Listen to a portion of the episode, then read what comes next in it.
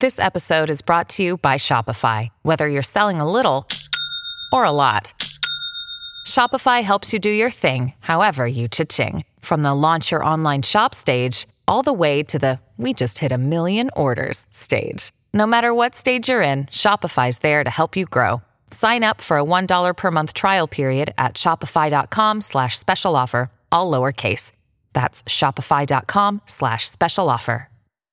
Welcome to From Beneath the Hollywood Sign. If you love old movies, Hollywood history, or the golden age of filmmaking, you've come to the right place. This is the podcast that talks about amazing stories of Tinseltown from another era and fascinating conversations with writer-producer Steve Kubine and actress-writer Nan McNamara. So, Steve, did Ava Gardner and Howard Hughes have a good relationship? Well, they did, until he dislocated her jaw. What? Well, don't worry. She hit him back with an ashtray. From Beneath the Hollywood Sign is the gin joint for you.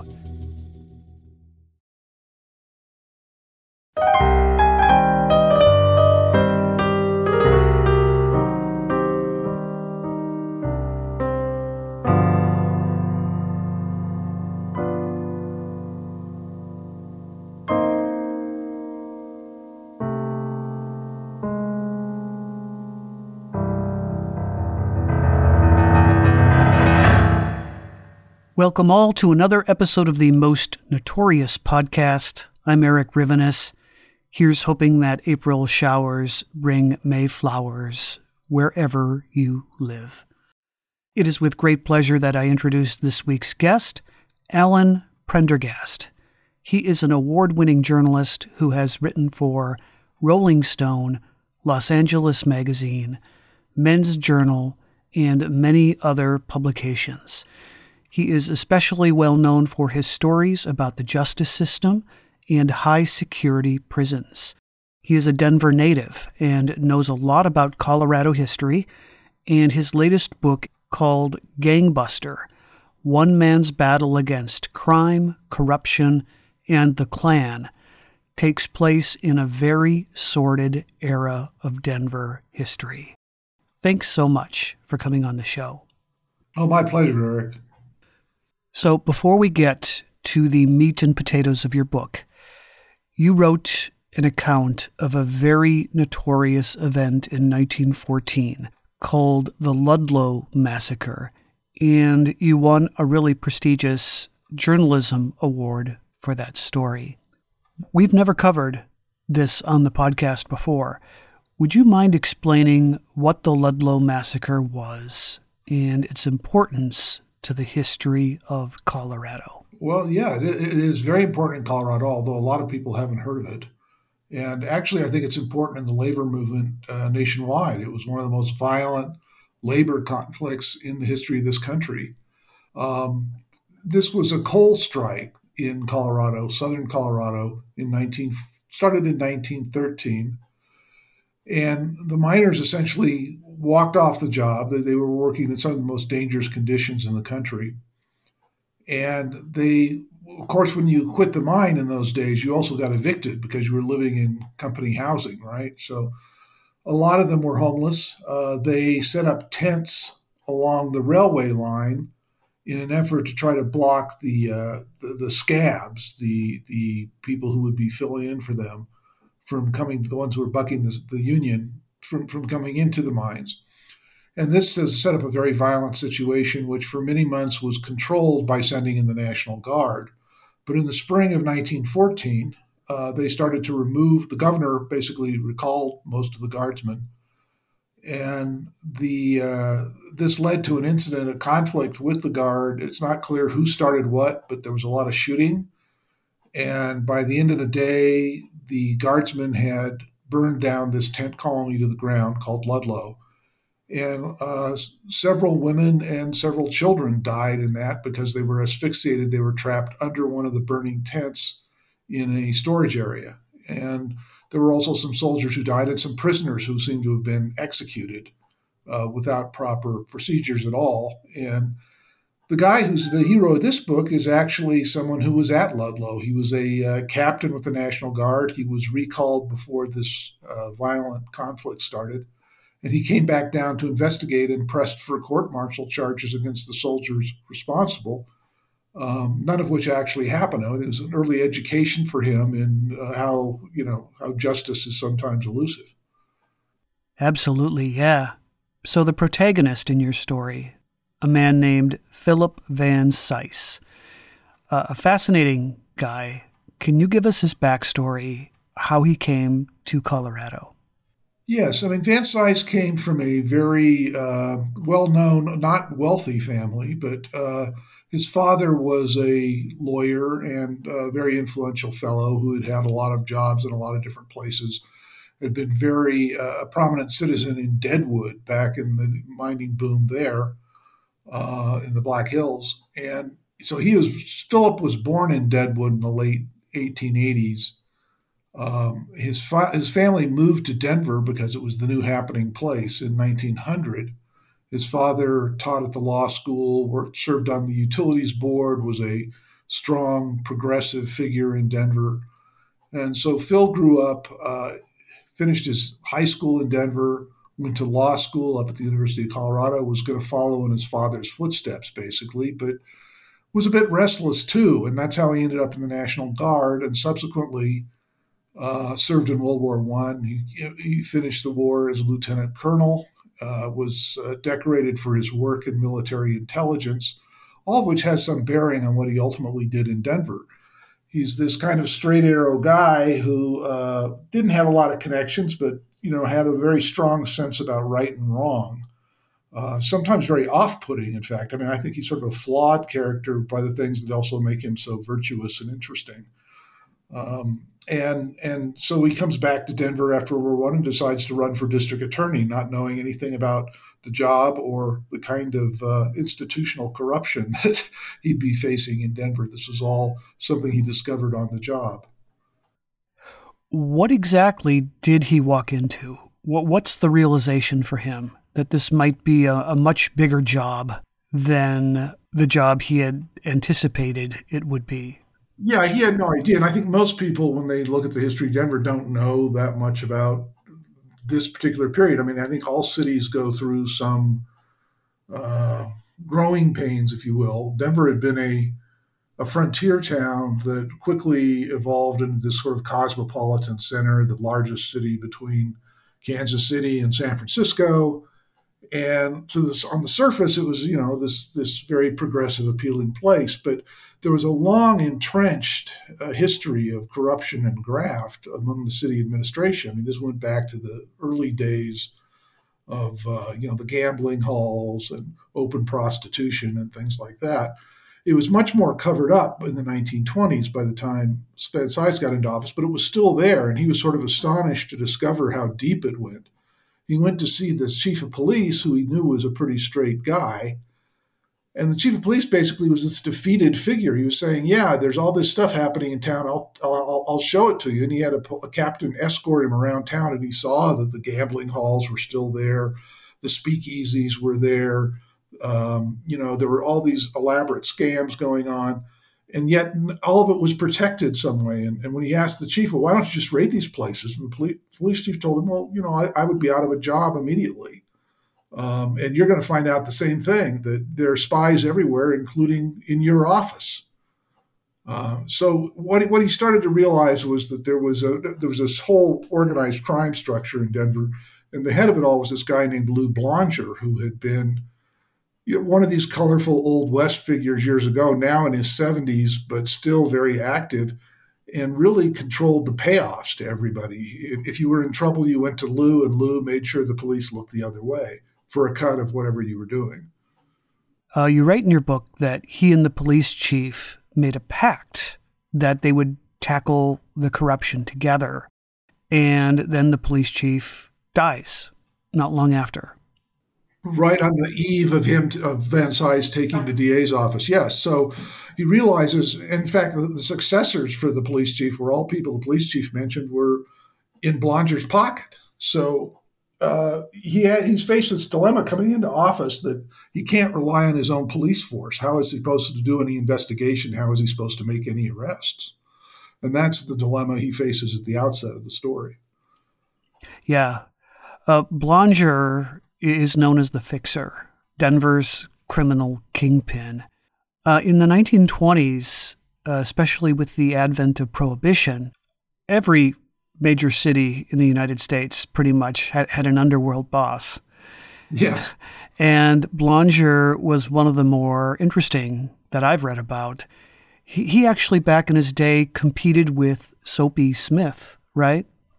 Right. Soapy Smith was one of these great 19th century sort of figures in the history of con artistry. I mean, he had this thing that he started out with on the street where it looked like, you know, they would have 3-card Monte games and things like that. And he had this scam involving soap where he'd wrap up dollar bills or $5 bills or $20 bills, and they'd be wrapped around soap inside a package. And the idea is you would try to guess which package had the money as well as the soap. And of course, none of them did. It was artfully palmed, and there were shills who won money that way.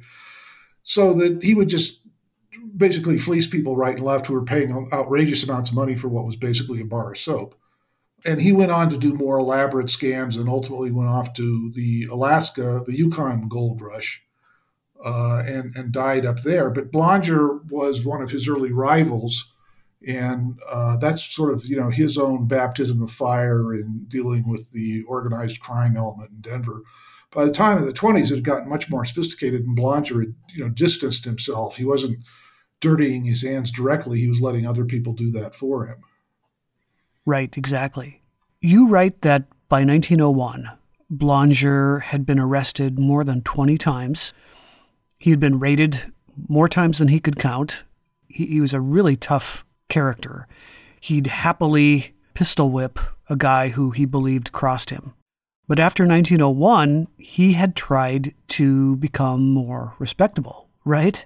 He had one foot in the criminal muck and the other in polite society.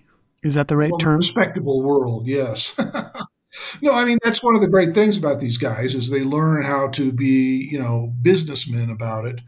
And sooner or later, they're cultivating friendship of judges and politicians, and he was doing that. The thing that alerted Van Cise to him in the first place was simply, as he's running for DA, Blonger comes to see him and basically offers him a $25,000 campaign donation, which was about 5 times what his salary would have been as DA. So he's wondering, what's this guy trying to protect, and why is he trying to bribe me so openly? And has he done this with all the other DAs? So he starts looking into his past, and he says, this guy hasn't had an arrest in 20 years. You know, is he legitimate now, or is he just gotten really good at insulating himself from the consequences of the kind of crimes that he's involved in? And he pretty quickly concludes it's the latter. That, I mean, it's really quite an arrangement that Blonger has in the city of Denver. And Blonger had a cohort, kind of a henchman, nicknamed Kid Duffy. Yes, Adolf Duff, who is the guy who actually runs the scams for Blonger. And again, it sort of serves as the buffer. You know, you remember in The Godfather Part 2 when they go to the congressional hearings, the guy's explaining there were always lots of buffers in the Corleone family so that you really never got near the top. That's kind of the situation here, too. Duff was one of those buffers. It was an article in a newspaper about an Indiana man who had committed suicide that really helped Van Cise focus his sights on Blonger. Wouldn't you say? Yes, I think, well, he already had his sights on Blonger, but he didn't know what he was up to. I mean, it wasn't the old style, he's got running a crooked gambling operation or something like that. He couldn't figure out how these guys got out of their basically bottom-feeding existence and now seem to be so influential and so rich.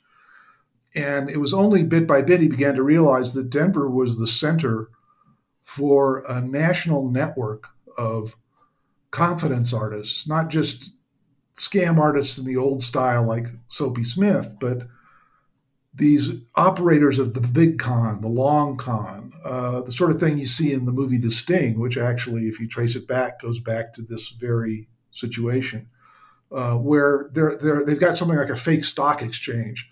And over a period of months, weeks or months, really, they lure these marks in and they get them to think that they're on the verge of an absolute killing, and they don't really their money's not at risk, and they get fleeced out of hundreds of thousands of dollars, which in the 1920s, you know, that's equivalent to millions of dollars today.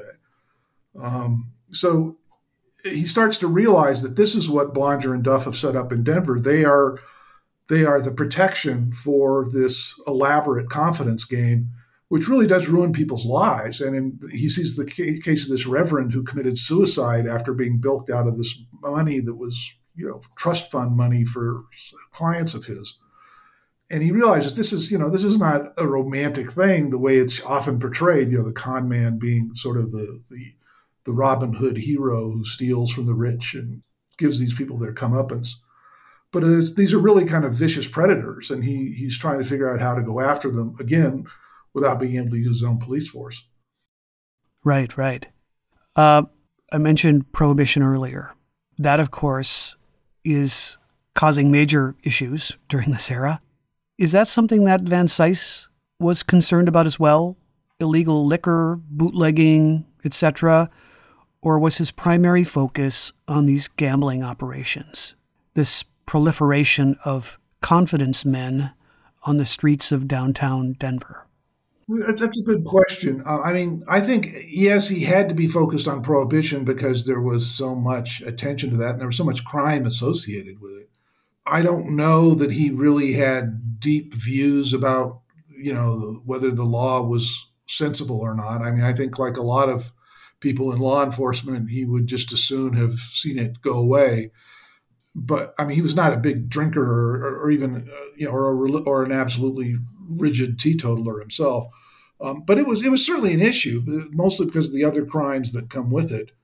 And so he had to deal with that as well. But I think he felt that, you know, you were never really going to get a handle on the drinking issue, but you might be able to stop some of these other things, which in their own way created a lot of other crime as well. Right. And he comes into the job near the beginning of Prohibition, right? Well, except that, yeah, the only thing I would have a little caveat about there was Colorado was unusual. They actually passed a prohibition law 5 years before the federal law, the Volstead Act. Interesting. So they're actually, in fact, the bootleggers had an extra 5 years of practice to get ready for it before prohibition formally entered nationwide. And that gave them certain advantages in terms of working out supply lines and things like that. Right. Yeah. That makes sense. So 4 months into the job, you write, Van Cise actually sends word to anyone involved in Denver gambling operations that they can come and informally meet with him. And I've got to say, it so reminded me of that scene from Guys and Dolls, the one with the 1 dozen genuine sinners. Yes, I know what you're talking about. Yes. Yeah. Can you tell us more about that meeting? Well, it's odd. I mean, you think about how adversarial, you know, this relationship has to be between him and the people who are doing this, but they're doing it so openly. And they feel so confident that he's not really a factor that some of them show up, I think mainly out of curiosity. He sends out the word that he's going to have this meeting and people show up and he explains to them that he's going to shut down all the gambling and they should get out while the going's good. And basically they just sort of scoff at him. I mean, some of them do start to think, well, maybe I can move my operation right across the county line and I'll be out of his jurisdiction and big deal if he's going to make a fuss about this. But the others are openly contemptuous. It's like, well, you're not the police. You can't do this by yourselves. You know, I'm going to just go do what I want.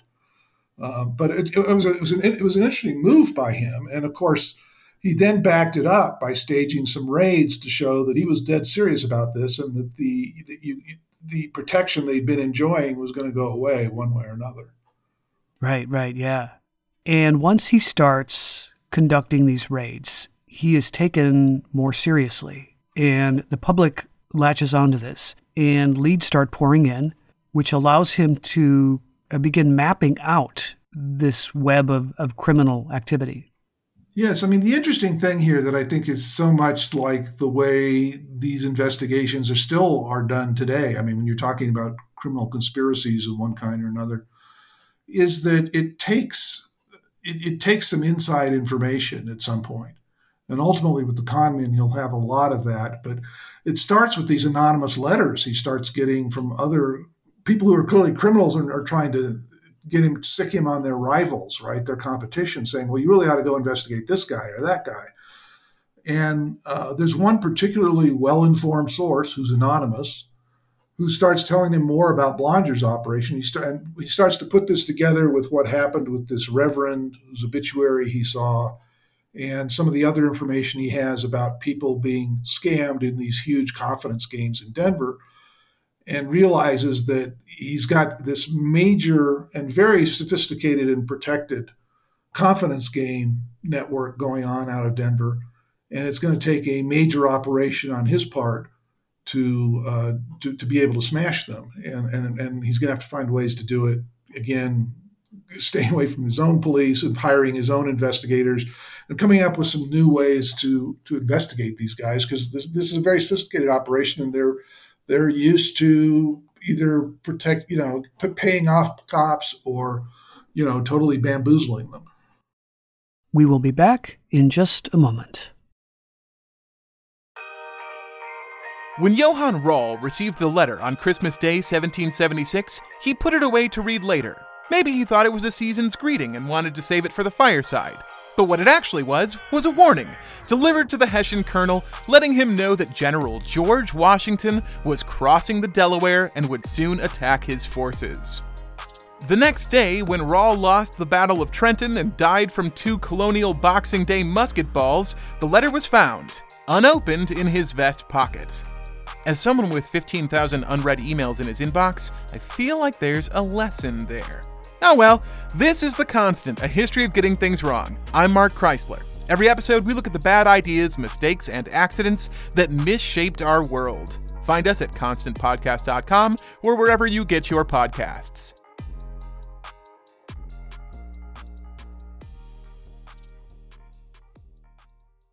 Hello, everyone. You may recognize me as Gabby from the History of Everything podcast. And my name is Brenna, and you don't recognize me from anything yet. Together, we're 2 scientists who explore all of the weird little questions and conspiracies of the universe in our new podcast, Mystery of Everything. Everything has an explanation. We hope. But that is what we're here to figure out. We will dive into the science behind many popular conspiracy theories, such as vaccines causing autism, flat earth theory, and was the moon landing fake? And if so, why the heck would anyone even do that? But it's not just conspiracies. There's a lot of cool mysteries that we will attempt to use science to explain, such as near-death experiences, what made the Vikings go berserk, and can I control my co-host with MK Ultra? Wait, what? Anyway, make sure to check out the Mystery of Everything podcast everywhere where you find your podcasts. Hi.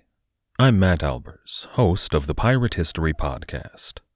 The men and women of the golden age of piracy are some of the most infamous and often misunderstood characters in all of human history.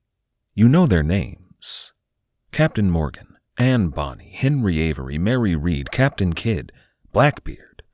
But do you know their stories, their real stories? Every week over on the Pirate History Podcast, we explore the real lives of these pirates. We examine what made these pirates sail the high seas in search of plunder and adventure and revenge. The real stories are a lot more complex and a lot more interesting than the stories most of us have been told. If you'd like to hear the stories of the real men and women who went on the account and sailed under the black flag, join us on the Pirate History Podcast. And we have returned. Can you walk us through how these bunco artists, these con men, would find their victims and lure them in? Right. No, yeah. Some of it sounds kind of strange today, like how would anybody fall for this? But you have to understand, I guess, sort of the mentality of the 20s and just how slick these guys were. Essentially, the first rule was that they were not going to go after locals because they didn't want to cause troubles with the police. They didn't want somebody who was going to be around later to harass them. So the idea was to look for rich marks from out of state. And Colorado was a good place to do that because the tourism industry was booming. And summertime, there would be lots of people coming to the mountains, you know, and wanting to see the sights. And so their main hunting ground were some of the major hotels in the area, the fancier places, the Brown Palace, the Broadmoor. And they would basically blend in. I mean, these are not shady characters. These are people who seem to be legitimate businessmen. And it's really a series of random encounters that leads the mark, or what they think are random encounters, to a situation where they're hanging out with these people who seem to be absolute stock wizards, and they know how to manipulate the market and make a killing overnight. And bit by bit, these people get lured into it. At first, no one's asking them for money. No one's asking them to invest. They're volunteering. Well, you know, here's a tip. Here's, you know, let us invest some money for you. You know, we'll just play this around today, whatever. So it's a very elaborate process that takes some time. There's a one player who's known as the steerer or the roper, who identifies the mark and introduces them to someone known as the spieler, who's the stock wizard, who was very glib, and the person that, you know, the mark is supposed to bond with to some degree. And then they go to the stock exchange, where there are stock exchange employees. Of course, these are all actors, and they've all got their role to play in this elaborate deception. And this goes on until, you know, after a certain period, the person is persuaded that, you know, they've made a bunch of money in this operation. And all they really have to do is show up to prove that they had the money to make the bets in the first place, to make the stock purchases, which were done on credit. They think their money is not at risk at all. Then through a series of complicated problems, the money is lost, all of it. If it's done well, the person may not even realize they've been swindled. Yeah, yeah. So Van Cise has grand ambitions, right? But not a budget to make his crime-busting plans come true.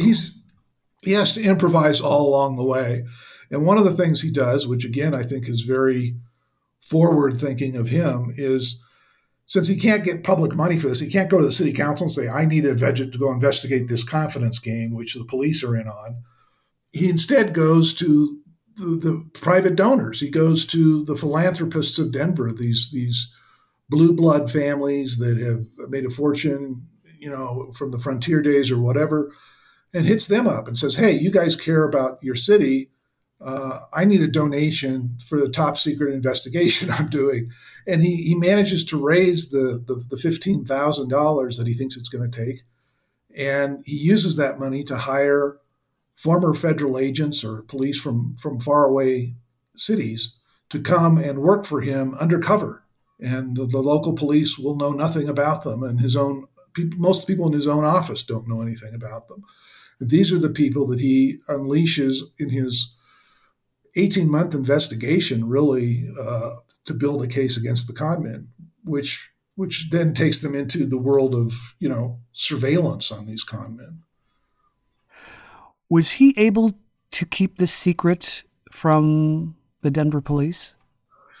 Yes, I think that was one of the more successful and amazing things about this, was that although at different times the mob and their police assistants suspected that they were under surveillance or that there was something going on, he really did manage to misdirect them in certain ways so that they did not realize the extent of the investigation or how vulnerable they were until they were all swept up off the streets.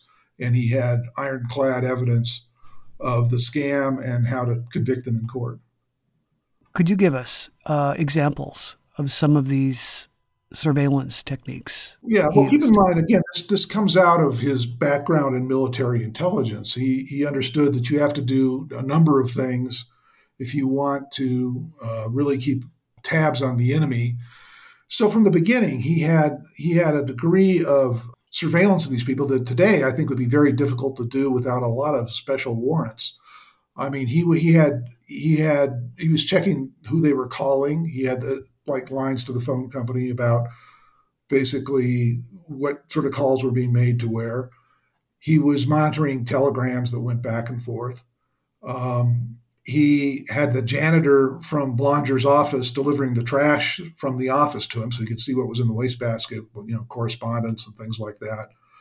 And then he intensified this. He had these agents following these guys around, taking notes on who they're meeting, working on identifying both who the con men are and who the marks are, which is no small feat. I mean, these con men did a great deal to remain anonymous. They would come here in the summer and they would work in Florida in the winter. They are always using aliases, and they were very careful about not getting arrested or getting their name on record somewhere. And if there were records, they tried to work at destroying them. So just identifying these people and following them around was useful, but he was getting much more intelligence than that. He ultimately got to the point where he was putting an electronic bug in the office of Lou Blonger, which in those days consisted of something we called a dictograph, which is a little bit like a dictaphone, but simpler, with a microphone, very sensitive microphone, and a wire that can lead to a stenographer or somebody in headphones in another room. And he literally was monitoring what was being said in this guy's office for months, building up a case against these guys. So this is really kind of the dawn of that kind of electronic surveillance. I mean, it was not untypical for prohibition officers, for example, to tap into people's phones just down at the local exchange. But actually planting a bug in somebody's office and having it working for months, that was pretty new to most law enforcement. It just was not done that much until later. And I guess they had the element of surprise because it wasn't really done, right? Right. No, I mean, Blonger at different times suspected his phone was tapped, which it wasn't. Although at that time there was really no legal obstacle for to keep Van Cise from doing that. But he would search his phone. He would look all over the place looking for bugs. He never found it. And I don't think he realized that there was something in the ceiling that was that sophisticated that would pick up everything he was saying. So not only is Van Cise going after members of this crime ring, but he's trying to root out the bad cops as well. He would love to convict them, yes. And in some ways, this operation was a little less successful because he didn't catch them red-handed. But he had a pretty good idea who the crooked cops were just from seeing them associating with Blonger and some of the damning things they said on the microphone.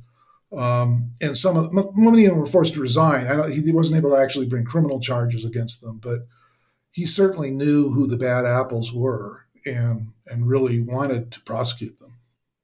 So Van Cise has gotten to the point where he's ready to make arrests, but he doesn't actually have the manpower. Well, that's part of what's interesting about what he's done is he doesn't have enough of these special officers to do all this by himself. He doesn't trust the police to do it. He doesn't want to take them to the jail. So he has because the jailer is on Blonger's payroll. They would just waltz right out of there. So he has to come up with this very elaborate plan for the roundup, as he calls it, of these guys. Once they have all the evidence they're going to get, and some of this is from undercover agents and some of this actually watching them work the scams and so on. Once he has all that, he goes and gets the state rangers, which are under the control of the governor, and uses them in plainclothes and borrows cars from some of these donors to use to transport everybody, makes a bunch of arrests in one fell swoop, and puts all these guys in the basement of a church until he can get high bail put on them so that they can't just walk away. And this is a stunningly successful maneuver. It catches everyone by surprise, including the police. And immediately there's a lot of backpedaling and everybody trying to make excuses about why, how did he do this? Why did he have to go outside of the usual channels to do it? Is he just showboating? It was a great embarrassment to the city administration that this came out this way. Right. There's this great scene where Van Cise is meeting with these Colorado Rangers, and they ask him, what do we do if we confront these guys as we're trying to arrest them and they fight back, if they pull a gun? How do you want us to respond? And Van Cise tells them, don't worry, they won't resist because they just assume they will be released the next day. Yeah, that's the whole thing about the fixer is you can take a pinch because you know that sooner, you'll be out overnight, probably give everybody a fake name, and you'll be gone the next day. I mean, that was the genius of having Blonger involved is if somebody did complain, if somebody did get jammed up, they could either buy their way out of it or the cops would look the other way. Something would happen and they could be gone. This was much more serious in part because Van Cise was very intent on identifying every one of these guys, getting their fingerprints, getting them on record. This was going to destroy their anonymity for future scams. And there's a famous picture, which I run in the book, of Kid Duffy resisting when they're trying to book him. And he's literally got his eyes shut, and they're like they've got his head in sort of headlock while they're trying to take his mugshot. He's trying to fight this all the way because he's destroyed every mugshot that was ever taken of him. He doesn't want to start a new record. We assume now that everybody can be identified so easily, and we have DNA and we have fingerprints and we have, everybody is on record somewhere. These guys had no records. If they had records, they got destroyed. They were really free agents that way. And the most severe thing Van Cise did to them was just by the virtue of identifying them and booking them to sort of put them on record. Yeah, that's a wild photograph. I've never seen anything like that before. He's got this twisted kind of grimace on his face, and his eyes are closed, like you said. He's doing everything to spoil the shot. I mean, he wants to blur his own fingerprints. He just doesn't want to be cataloged somewhere so that they can find out who he is.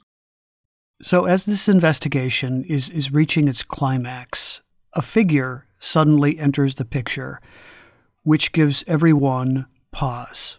A man named J. Frank Norfleet. Definitely one of the more colorful figures in your story. Oh, wonderful fellow. Yeah, Norfleet is every con man's nightmare. Con men rely on the shame of what you've done, basically, that you've been bilked or something like that, to keep you from going to the police or from admitting that you were so thoroughly swindled. That's really one of the things they have in their favor is that a lot of the people who are taken by them don't necessarily report it. They don't want to admit to their family they got into something like this. Sometimes the scam is so it's dicey. It's like, oh, we're betting on a fixed horse race or something like that, they don't think they can go to the police. Norfleet was known as the boomerang sucker. Instead, he got fleeced by these guys. He's a Texas rancher who lost all his money in a scam very similar to the one they were running in Denver.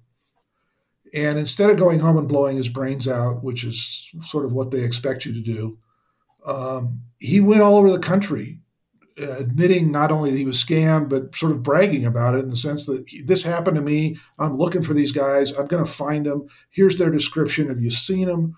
He didn't have any names, obviously. I mean, he had fake names for these people, but he did know what they looked like. And he basically was trying to parlay this information, going to various law enforcement, going into strange little dives where con men might hang out. And he became a legend. He became this guy who was, out for revenge on the con men. And actually, his quest led to the arrest of several of the people that scammed him. And he shows up in Denver right at the conclusion of Van Cise's investigation looking for the one guy that's eluded him, who is going to be there. And Van Cise doesn't want him to screw up his investigation. At the same time, he realizes he can use Norfleet undercover because he knows as much about this scam as anyone.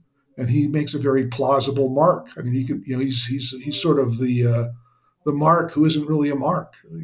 He's playing the con men for marks. It's switching the tables on them. Right, yeah.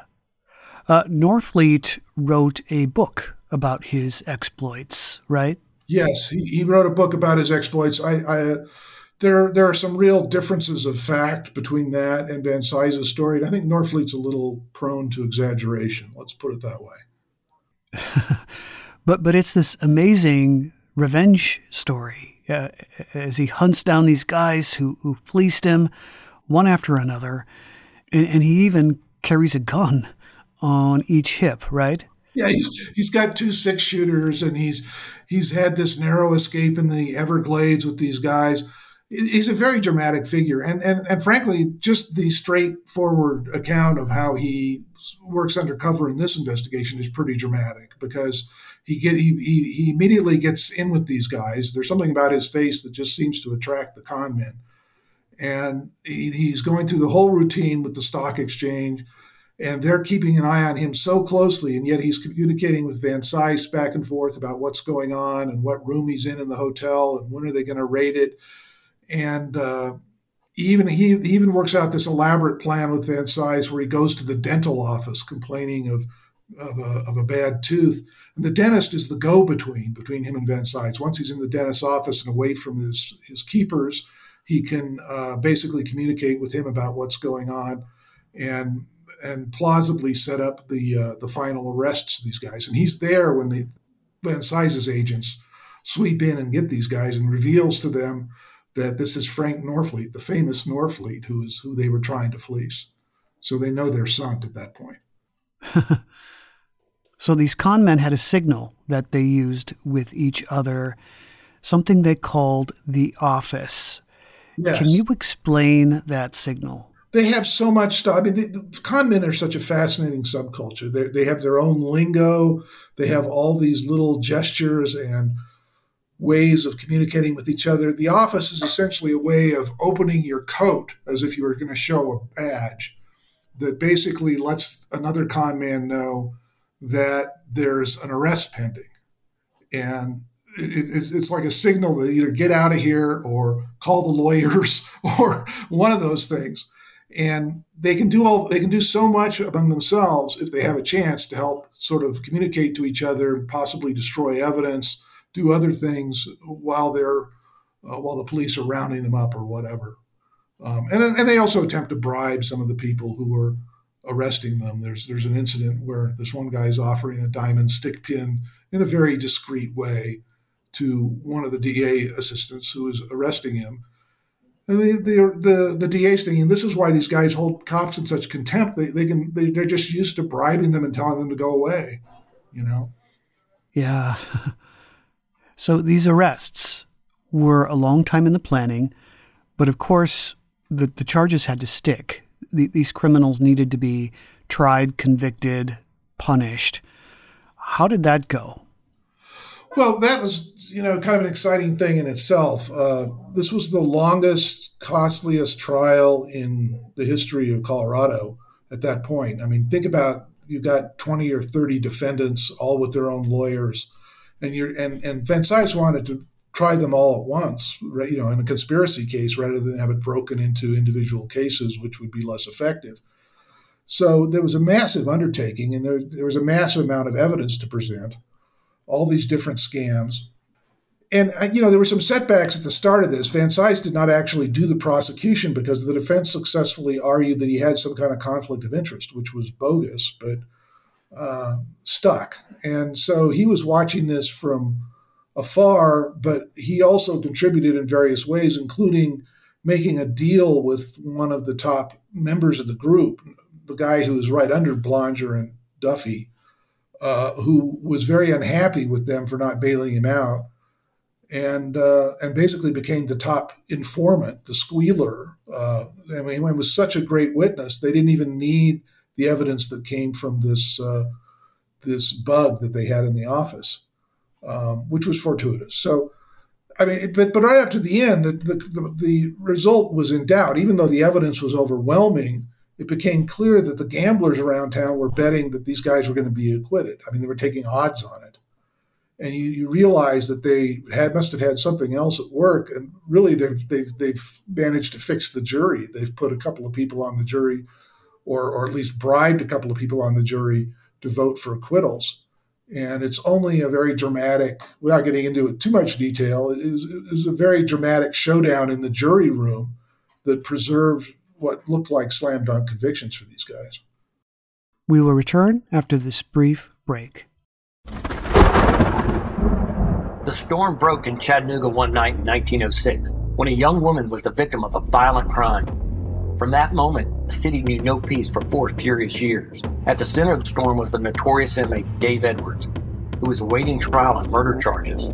After a high-profile case threatened to go cold, the desperate county sheriff did the unthinkable by freeing Dave Edwards from jail and deputizing him to track down the fugitive.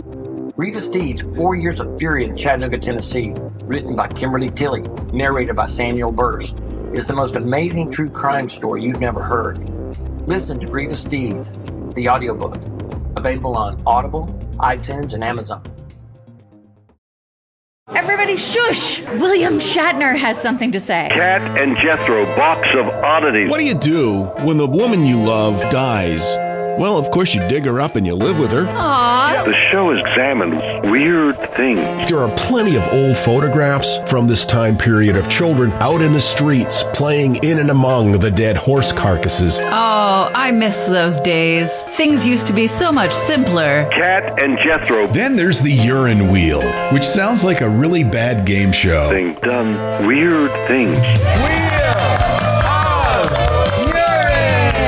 Cat and Jethro, box of oddities. That is really mysterious. Join Cat and Jethro Gilligan Toth for the strange, the bizarre, the unexpected, as they lift the lid and cautiously peer inside the box of oddities. The Webby Award-winning Box of Oddities podcast from Airwave Media.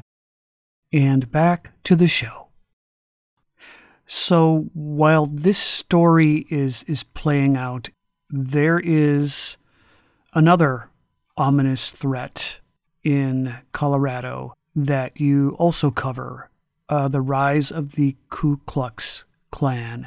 Can you explain? It's a peculiar story because we think of the Klan and we think about the Deep South in the 1860s and the battle, over Reconstruction.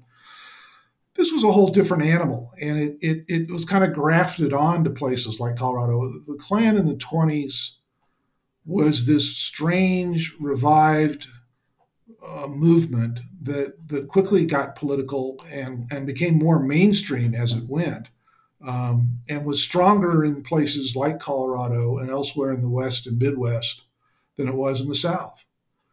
And the primary message in Colorado, it was a very subtle thing. I mean, it started out as this fraternal organization that was also preaching white supremacy. But bit by bit, it became this sort of it's just this bogus movement that really was using patriotism and polarizing people and, demonizing Catholics and Jews primarily. I mean, they were the primary target. There were also, attempts to intimidate the black community, but that community is much smaller in Colorado in the 20s than say, the Catholics, who seem to be getting most of the harassment. And Van Cise was concerned about this as he started to, he heard reports of people being intimidated, threats being made, and he really wanted to get, he thought the Klan was this horrible institution. It was anti-constitutional as far as he was concerned. He was a guy who was going to try to uphold the law. And he didn't realize, I think, going into it, just how quickly this thing was spreading and how it was infecting government. So like the con man, he finds himself kind of having to improvise. His own police force is riddled with Klansmen. The person who becomes mayor in 1923 turns out secretly to be a Klansman. The irony there is this is right around the time of the con men trial. Van Cise had been courted to run for mayor and decided not to do that. The guy who was elected in his stead is somebody that really opens the door to the Klan taking over the city administration. Once they have a Klan mayor, they get a Klan city attorney, a Klan police chief, all these other appointments of the mayor. And then they're starting to look at higher office. They're thinking they're going to run somebody for governor. They're going to run somebody for Senate, all this stuff. Quickly, Colorado becomes one of the real strongholds of the Klan across the country, among the states that had the largest local representation of Klansmen. Indiana was probably first. Colorado was probably second. Wow.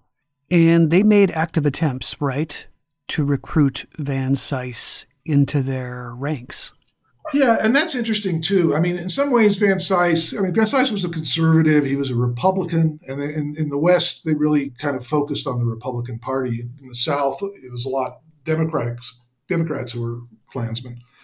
But Van Cise, in some ways, fit their bill. I mean, he was kind of a hardliner on certain things like immigration, but they made the mistake, I think, of confusing conservatism with, somehow that makes him a white supremacist, which he wasn't.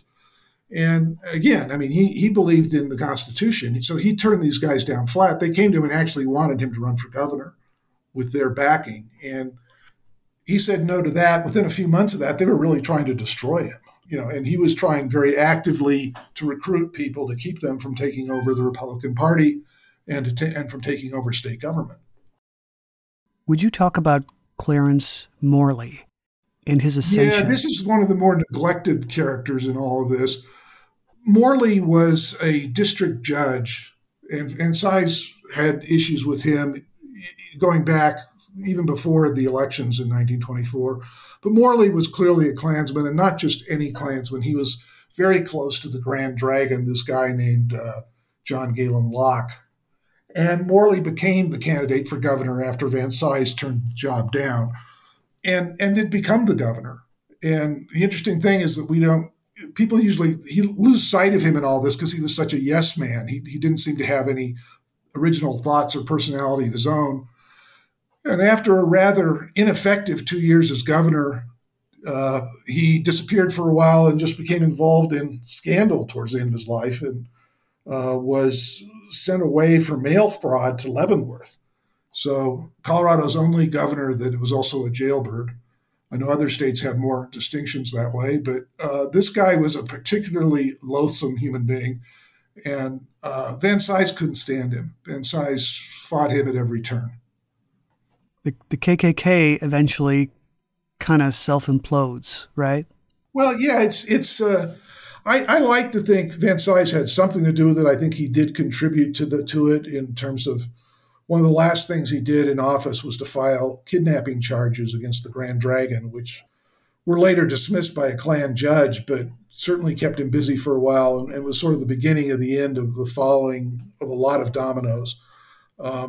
This was happening not just in Colorado, but across the country. The Klan grew hugely over a couple of years. And then I think a lot of the people who were opportunists who had joined became very dissatisfied with what was happening and really disappeared almost as fast as they had joined. But there was a lot of corruption and a lot of scandal inside the Klan. Locke split with the national organization and tried to start a rival organization called the Minutemen. And schisms like that were happening around the country. Some high-ranking Klan leaders were being charged with various crimes, embezzlement, some of them vigilante efforts that ended up in criminal charges. And so, I there was just a lot of scamming of their own members. I mean, if you think about the amount of money involved in the Klan, that's an aspect of this that I think links it to the con men more directly. These guys were taking in tons of money for robes, for paraphernalia, for dues, millions of dollars, and no one's clear where any of it went. I mean, some of it went to national headquarters, some of it got skimmed at the local level, some of it disappeared here and there.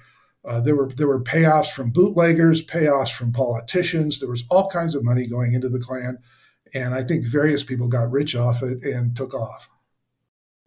Who did the Grand Dragon kidnap? That's a great story too. I mean, some of these things you just can't believe them. But this is a guy running this organization that's claiming to be this law and order organization and quasi patriotic and all this stuff.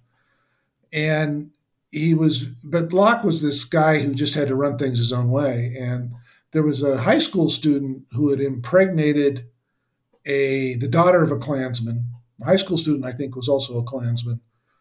And basically, they snatched this high school kid from his home and dragged him to Locke's office where a shotgun wedding was performed. And the kid went home that night and said, told his mother what happened, and she went to see Van Cise. And he said, I just can't believe this. And he believed the kid. He couldn't believe Locke blundered as badly as he did in doing this. I mean, he says, that's assault, that's kidnapping, that's conspiracy. I finally got what I've been looking for the last, year or two, which is bona fide criminal charges against these guys. I mean, that's what he really was going for, was trying to find a way to charge them with a criminal conspiracy, similar to what the con men were doing. And so that's that happened in practically his last week of office. He knew he would never be reelected in that environment. The courts and the cops were solidly in the Klan's corner at that point. He was just trying to get some people elected that would help slow that process. Crazy. You briefly mentioned the connection between these Denver cons and the film The Sting. Would you elaborate on that connection? Yeah, it's a little roundabout, but happy to. So after Van Cise wrapped up the con men, he eventually wrote a book about it called Fighting the Underworld. And that in turn led to him being contacted by a linguistics professor who was fascinated with con man argot and wanted more information about all this stuff. And so this professor, David Maurer, interviewed Van Cise and also interviewed lots of real-life con men about how they did their work. And it's a fascinating book called The Big Con, which came out in 1940. And if you follow the trail of this, that book many years later becomes source material for the movie The Sting. Maurer actually sued Universal over the movie, claiming that they lifted too much from his book and gave him no credit or any payment whatsoever, and settled out of court for a large amount of money. But all of this stuff that's going on in The Sting is really has its roots in what was going on in Denver in the 1920s, except that the con men in Van Cise's experience were not as cuddly as Paul Newman and Robert Redford in The Sting, right? Right. Not the good guys in his story. There were some really funny Runyon-esque character names in your book. Coca-Cola Candlish. Yes. The Christ Kid. Well, again, all these con men go by various sobriquets. Coca-Cola Candlish was actually the police chief who got his name because he hung out in soda parlors, which were often fronts for bootlegging operations. But yes, all these con men, I mean, some of them had these really strange names, Thick Lips, Mushnick, the Christ Kid, the Yellow Kid, Kid Duffy. Con men like to confuse the outer world by using their own special language and signs and signals. And part of that is this incredible nomenclature that they use with each other. Yeah, yeah. You've written about all sorts of subjects in your career, but true crime seems to be of special interest.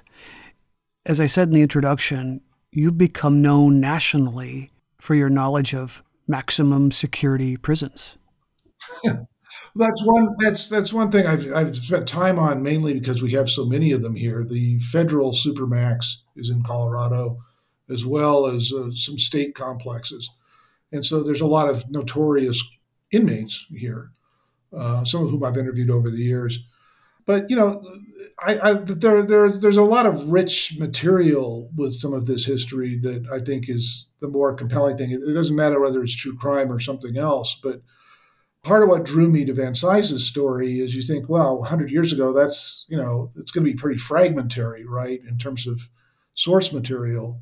But the fact that he was doing these advanced techniques in investigation and doing all this surveillance, a surprising amount of material is still there, which really helped, sort of goad me into the book was, wow, you can look at these spy reports, these guys he had infiltrating the Klan and going up to the mountain, Table Mesa Mountain, on Monday nights when the thousands of these Klansmen would gather and burn crosses and tell the faithful who to vote for and all this kind of stuff.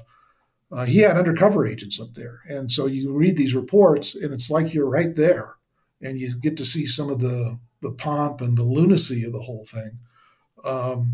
Similarly with the con men, you know, he had there were these surveillance notes. One of his detectives donated a cachet of investigative materials to the library years ago. You know, you know exactly where these guys are and where they're being shadowed and followed around. So it's possible to get more of that urgency and that sort of immediate sense of you are there kind of thing in writing this stuff, which makes it a lot of fun. You don't feel, I guess, so confined to, you know, the standard history or the distance that history sometimes sets for us. Have you picked a topic for your next book yet? No, I haven't. I mean, I want something as fun as this. And so that's sometimes not something that stumbles in your lap every day, but this was a lot of fun. People who've read the book tell me that, you know, they just sort of, it brings them back to a different period, but one that seems closer than you would think. You know, the past is really not all that far away sometimes.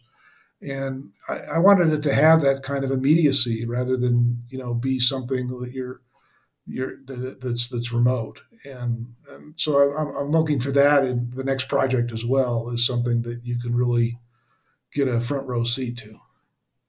Absolutely, yeah. So people can find out more about you, your work, at your website, alanprendergast.com. And I will put a link, of course, in the show notes.